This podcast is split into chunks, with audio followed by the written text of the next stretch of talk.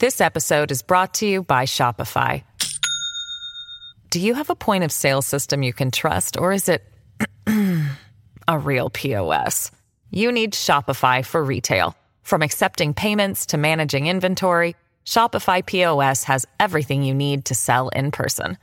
Go to shopify.com slash system, all lowercase, to take your retail business to the next level today. That's shopify.com slash system. News, weather, traffic, money, politics, big interviews, and bold opinions. It's what's happening right now. This is Mornings with Simi.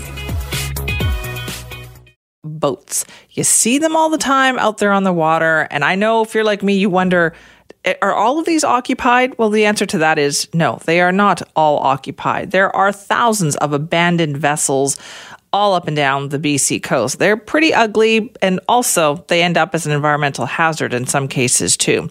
However, we might be able to reduce the numbers of them soon. The federal government has stepped up to help fund a big cleanup program. Kylie Stanton has more.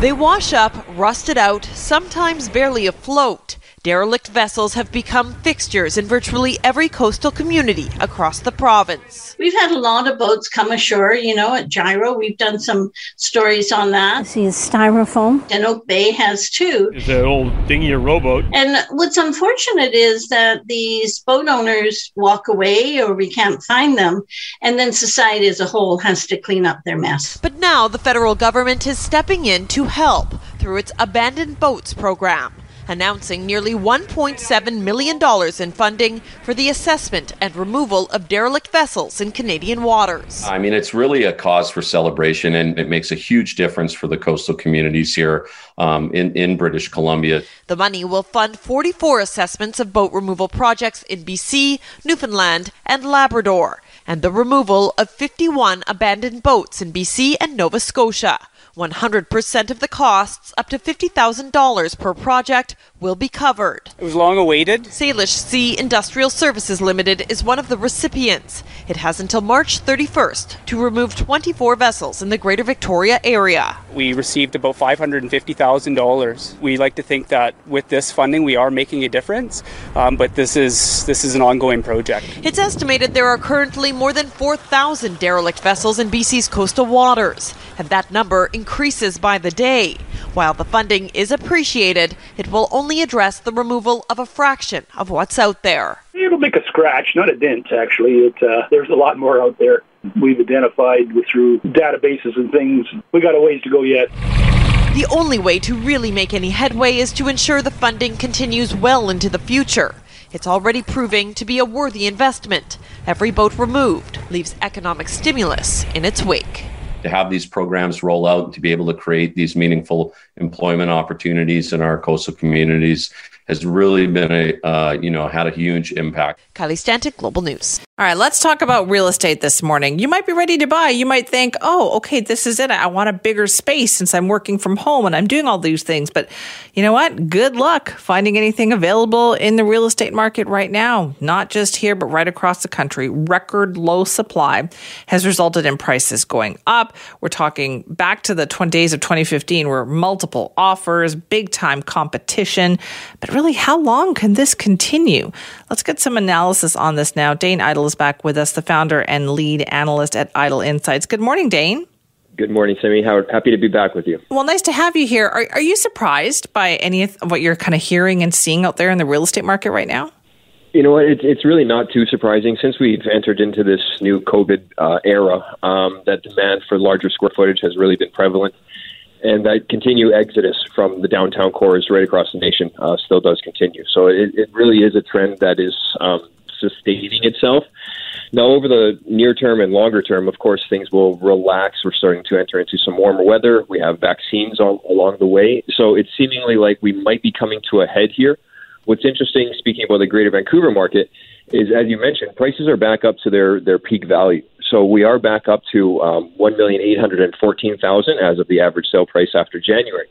So that's just below one percent um, of our actual market peak, which did occur back in May of two thousand seventeen at one million eight hundred thirty thousand dollars. So we are very close to breaking into a, a brand new threshold of detached prices here in Vancouver. That's crazy, right? Like, it just seems nuts. So why do you think people are not putting houses on the market? Like, why aren't people listing? Why isn't there more supply?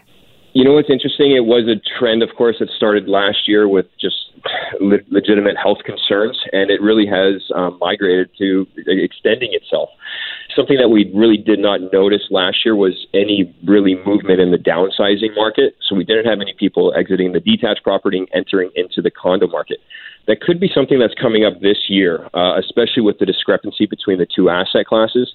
Areas in downtown, for example, West Vancouver are, are down uh, thirty-two percent, or sorry, west end of downtown is down thirty-two percent, and the downtown core is down twenty-five percent, while a majority of the detached prices are escalating higher. Uh, for example, Port Coquitlam is actually up from January twenty twenty was eight hundred seventy-five thousand dollars, and that average sale price is now over one point two million dollars. So we've increased thirty-eight percent in the last twelve months alone oh. in Port Coquitlam. So is it sustainable? Uh, unlikely, as as long as we do see a return of that uh, inventory. We're looking for a key level of fifty-seven hundred active listings throughout the summer season, and that should curtail this um, over-frenzied market and would likely see us remain in this market cycle for a prolonged period of time.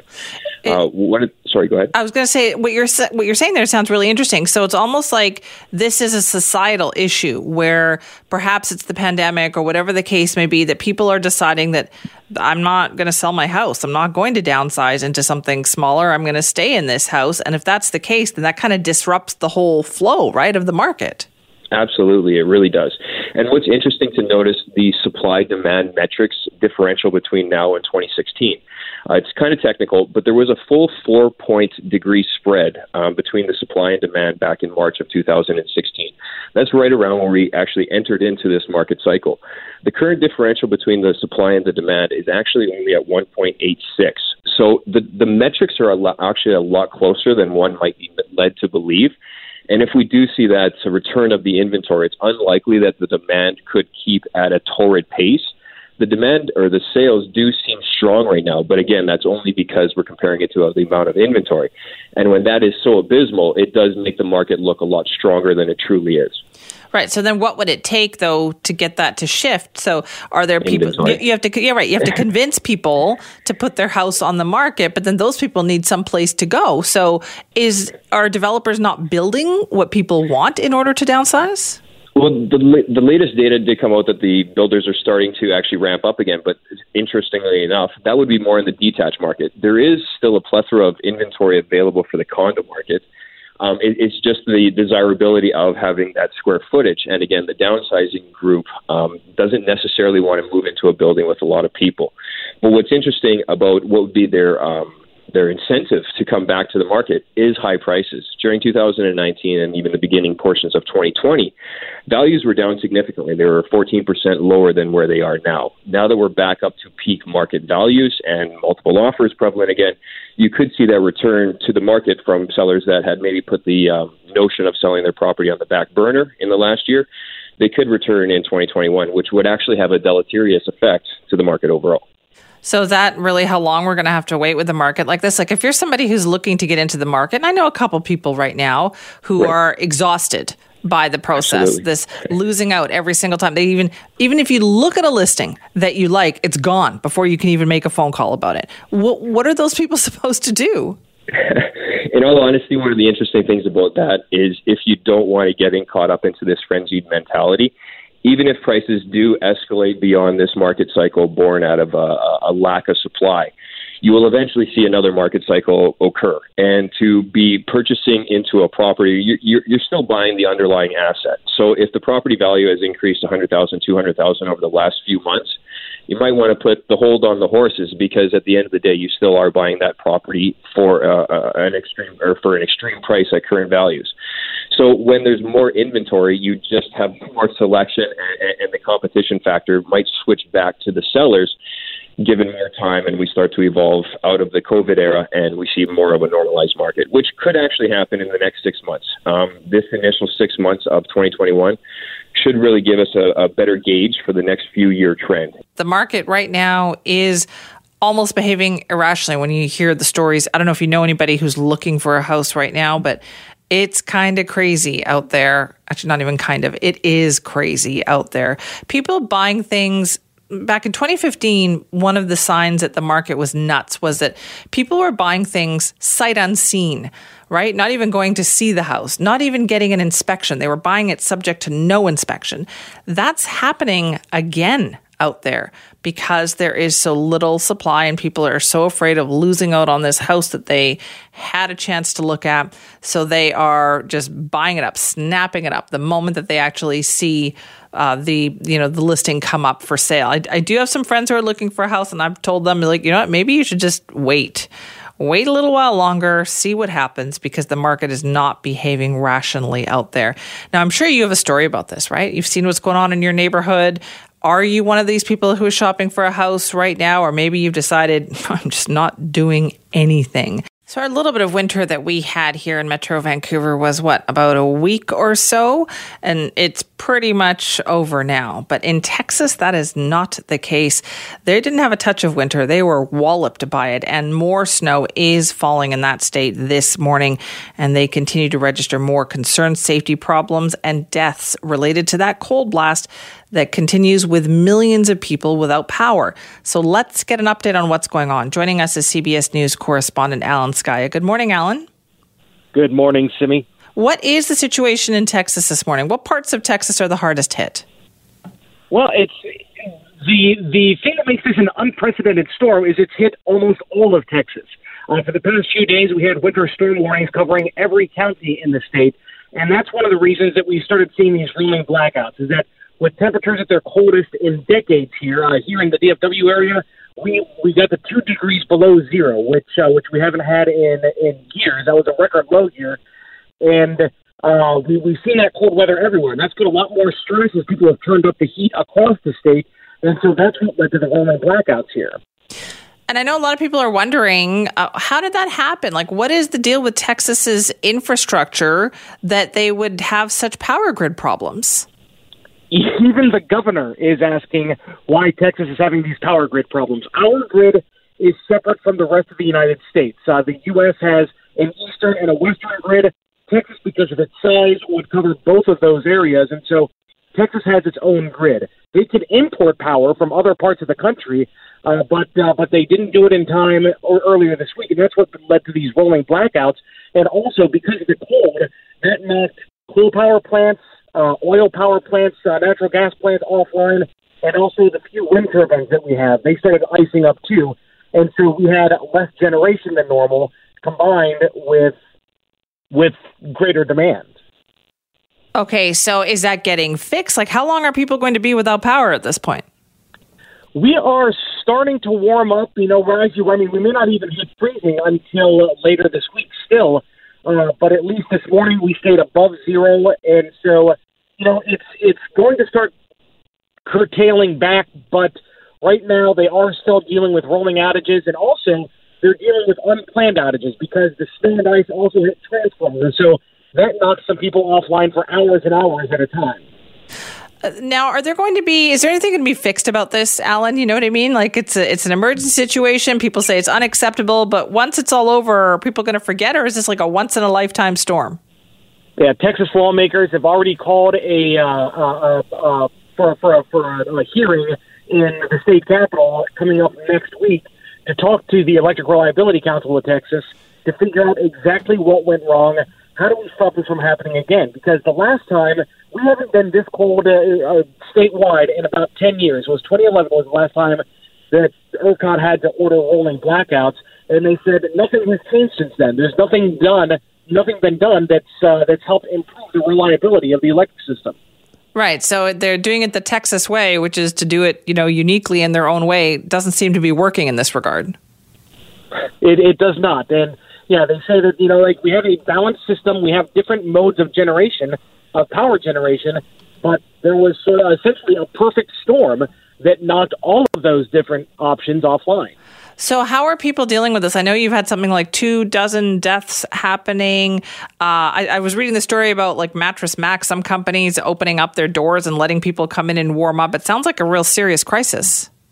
Yeah, uh, Mattress Mac, he, yeah, he's he's famous for doing that. He did that uh, A few years ago, we had a hurricane hit Houston, and so he opened up his stores in Houston to let people stay on mattresses if they had to leave their home during that hurricane. Um, but, yeah, people are uh, essentially just having to make plans on the fly. You know, people might stay with friends who, who do have power if your power is out. Um, they're asking, the local governments here are asking people not to set their thermostat above uh, sixty-seven degrees Fahrenheit uh, so that that takes some of the pressure off the system. However, the one natural gas provider, too, they're urging people not to uh, not to you know turn off your water heater, turn down your thermostat, because their demand is very high now, too. Well, it sounds like everybody is, is in the same boat here with this. Alan, thank you for your time this morning. You bet. Thanks for having me. Good luck. Alan Skye is a C B S News correspondent in Texas, uh, updating us on what has been going on there. So they had a big storm in twenty eleven. They had the same problems, and they said never again. And now here they are in twenty twenty-one, ten years later, the same thing, even worse, hitting this time. Will they actually change anything? Uh, residents down there really are suffering on that. We'll continue to update you on. This episode is brought to you by Shopify. Do you have a point of sale system you can trust, or is it a real P O S?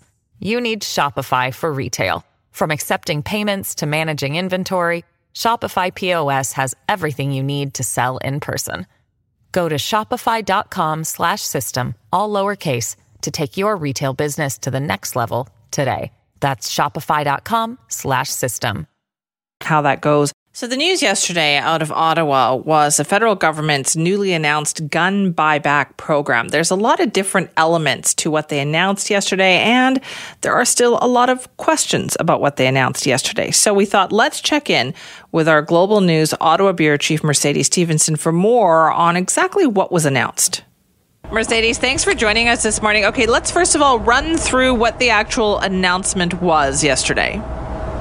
So the actual announcement is a whole broad suite of things, and let's just quickly list them off and, and what they mean. So the first one is a voluntary buyback program, which we'll go into in just a moment, because that's the most controversial aspect of all this, is essentially financial compensation for gun owners who now have firearms that are illegal. There's also money in here for more enforcement by police against uh, smuggling and trafficking, tougher sentences if you are caught smuggling or trafficking guns or ammunition into Canada or within the country. Um, there's also change to red flag laws. Those are the laws there you could report somebody because you believe that they have a gun and they are a danger to themselves or to someone else. It expands it so it's not just the R C M P and doctors who can make phone calls now. It'll be anybody uh, who can actually take them to court. Anyone right now can call the police and report this, but you'll actually be able to challenge somebody in court through this, which is uh, sort of a very interesting and an unexpected aspect. Uh, and then, of course, the last one is the municipal handgun ban. Very interesting, because handguns are not among the guns that are being banned under uh, what the Liberals announced nine months ago. It's only long guns, semi-automatics that they're talking about. But handguns are actually the number one gun used in gun homicides in Canada. Yet the federal government is leaving it up to the municipalities to ban this, and they have to do it in coordination with the provinces. So, well, that would wipe handguns out theoretically on the legal level in some cities. Some mayors aren't too happy with that because they think that gun bans should be the responsibility of the federal government. Hmm, okay, and what has the reaction been like? Like, what does the opposition have to say about all this? So the Bloc Québécois uh, was expected to suspect this, uh, pardon me, to support this legislation, but they're now saying they won't because of the voluntary buyback. Uh, and this is something we are also hearing from gun control advocates. I spoke to one yesterday who said she feels betrayed by the government. She thinks that the Prime Minister has broken his promise because they had promised they were going to buy the guns back. And the problem under this, uh, the advocates say, and, and the Bloc Québécois says, is the guns are still out there. You don't have to turn them in. And if you don't have to turn them in, they're not really off the streets. Sure, they're not legal, but they're still out there. They could still be stolen. They could still be used, just not legally. But it's not like the barrel has been welded shut. So they're saying that this really doesn't do what it's designed to do in places like Australia and New Zealand, where you had to sell the gun back. Uh, those on the other side, uh, the professional sport shooters and hunters, are saying that the wrong people are being targeted, that the guns that are being targeted have the same capability as other guns that are still legal, uh, and that what the government should be focused focusing on is the trafficking of guns coming into Canada and things like handguns. Um, and among all of this, you know, we really don't have many details about that buyback program. We don't know when it's going to start, how much it's going to cost. Uh, yesterday, the federal government said maybe three hundred to four hundred million. Um, those who work in the firearms industry say that can't possibly include all the stores that have firearms, that you, you're probably looking at more like three or four billion. Um, we don't know how much they're going to pay per individual firearm. And beyond that, um, the public safety minister said yesterday, they don't even know where these guns are. There's somewhere between one hundred and two hundred thousand of them in Canada, but they don't know who owns them or where those guns are located. So that's going to create some interesting challenges for enforcement. So that sounds like there's so much, so much more work to do on this then. So with the gun buyback program, if it's voluntary, I guess it sounds like from what you're saying, uh, members of the opposition are saying, well, then kind of what's the point? Yeah, and that's sort of the big criticism. So this is a platform promise that the Liberals are following through f- uh, with, but mm. in a way that has essentially made everybody angry on both sides of the spectrum. It may not even pass before the next election, because keep in mind, it's going to have to be debated. Uh, all three major opposition parties are probably going to push for certain changes to this legislation. Uh, it's politically sensitive for the Liberals, but it allows them to say they introduced it, but they also haven't seized anyone's guns going into an election. Um, and of course, we don't know when that election will be, but most people think that it's going to be sometime this year. So if it sounds a little bit platformy to you, I wouldn't be too surprised by that. Interesting. All right, Mercedes, thank you. Thanks for having me. It's Mercedes Stevenson, our Global News Ottawa Bureau Chief. Platformy. I like that. That's pretty much what we're hearing here, uh, because so many details are still missing from this gun buyback program that was announced yesterday. So our own Jill Bennett had the opportunity to speak with Vancouver Mayor Kennedy Stewart about his plans to ban handguns in Vancouver. Have a listen.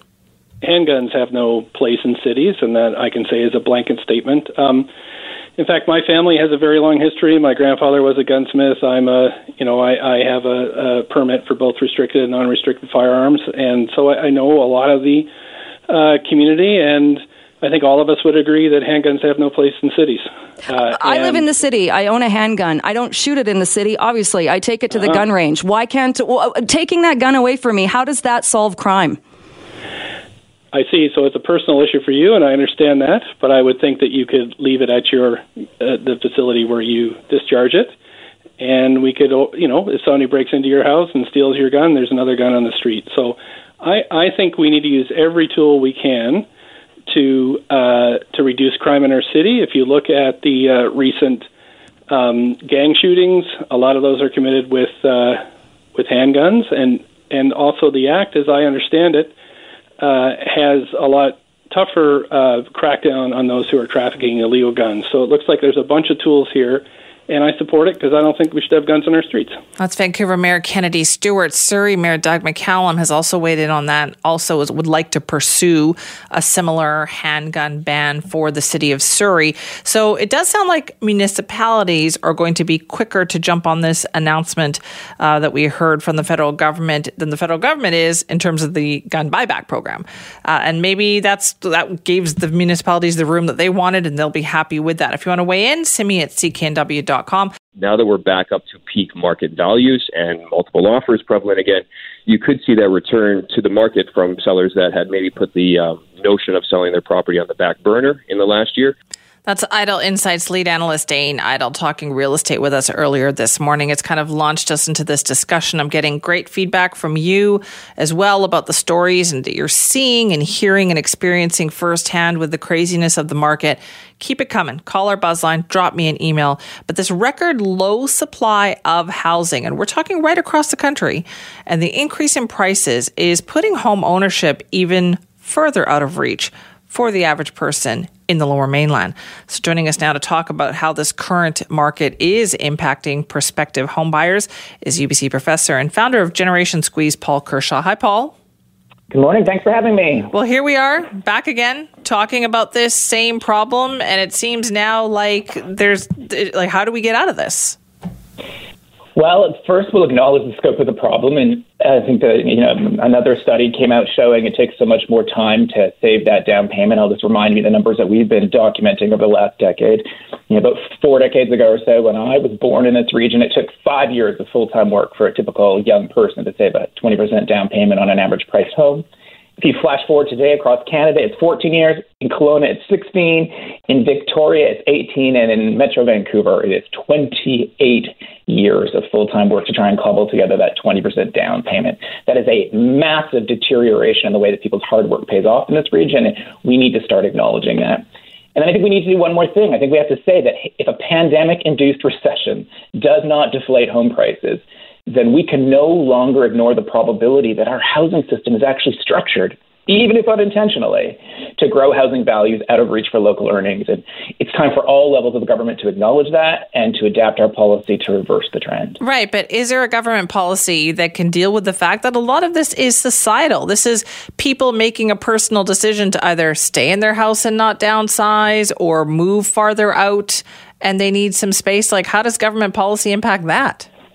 Well, I think there's three kinds of government policy that are really influencing our um, our rising home prices that are leaving behind local earnings. One's sort of the monetary policy issue, a second is tax policy issue, and a third is zoning. I don't say that in any particular order. All three of those things really matter. I mean, right now we know that in the recession we've had you know even historically lower interest rates than ever before, and governments are counting on that because they've been carrying large deficits before the pandemic, and now they have incredibly large deficits during the pandemic.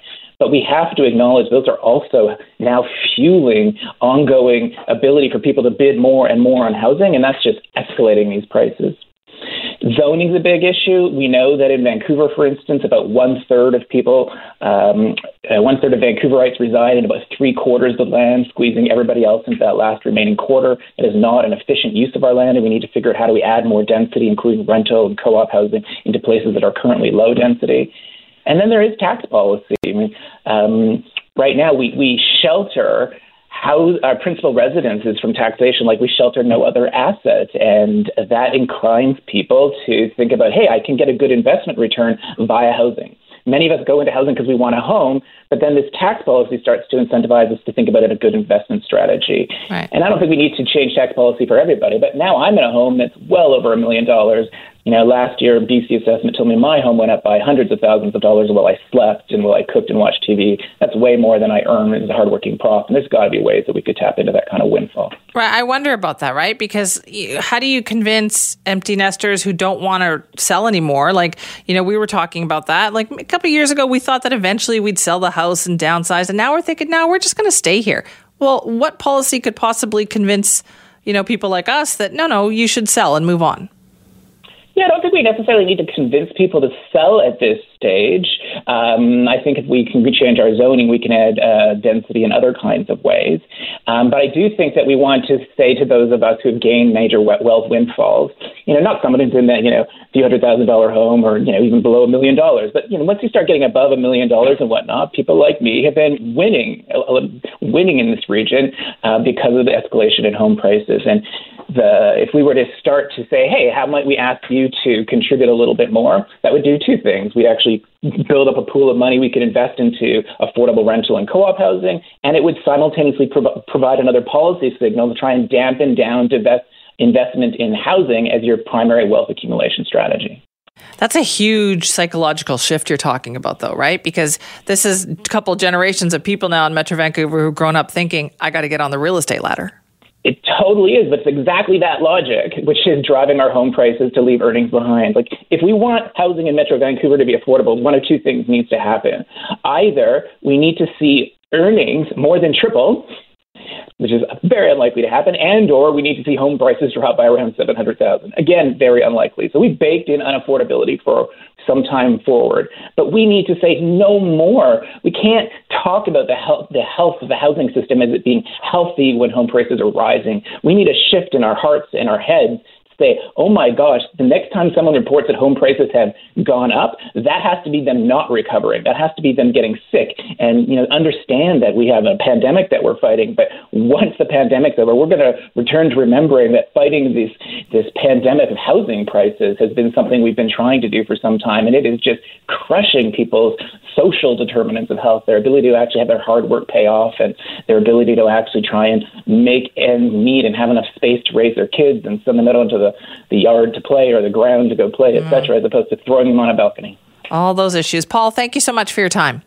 You're welcome. Have a great day. Well, it might be the middle of winter. We may have some questionable rainy days out there, but nothing, it seems like, has stopped people in Metro Vancouver from getting outside in record numbers.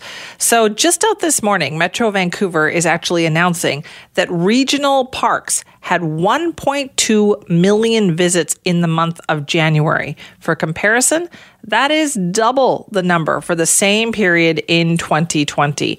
So joining us to talk about where people are going, what they're enjoying, is the Anmore Mayor and Chair of the Regional Parks Committee at Metro Vancouver, John McEwen. Thank you so much for joining us. Good morning. These are some pretty impressive numbers. They're very impressive, uh, numbers that we've never seen, and as, as you said earlier, uh, regarding the weather, it's uh, it's shocking. Uh, but I think that people, you know, during this time of COVID have sort of reset their priorities and realizing the, the health benefits uh, of getting out into nature.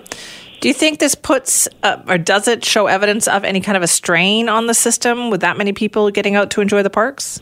It, it does in some areas. Um, you know, we we know that Deep Cove has a has a traffic issue. We uh, Belcarra, Boundary Bay, and we're working really hard and diligently trying to trying to alleviate some of that. But what worries us and and the committee is in general is how, if these numbers are doubling now, how are they going to be come the summer months? So are those the areas that are kind of the busiest? Yeah, and Pacific Spirit Park is, but it's Pacific Spirit Park is big enough that it can sort of uh, handle that sort of volume currently, but Boundary Bay is, is a really tight area to get in and out of, so we're working with the mayor of uh, Delta, George Harvey, in regards to how to, to help facilitate that. We're going to be instituting a bit of a uh, reserve parking for a portion of their parking lot, as well as we've got uh, uh, using working with the city of uh, Delta in regards to using some of their facilities and parking to be able to shuttle piece, people in and back in and out. Right, that's that one road going in, one road coming out. Yeah.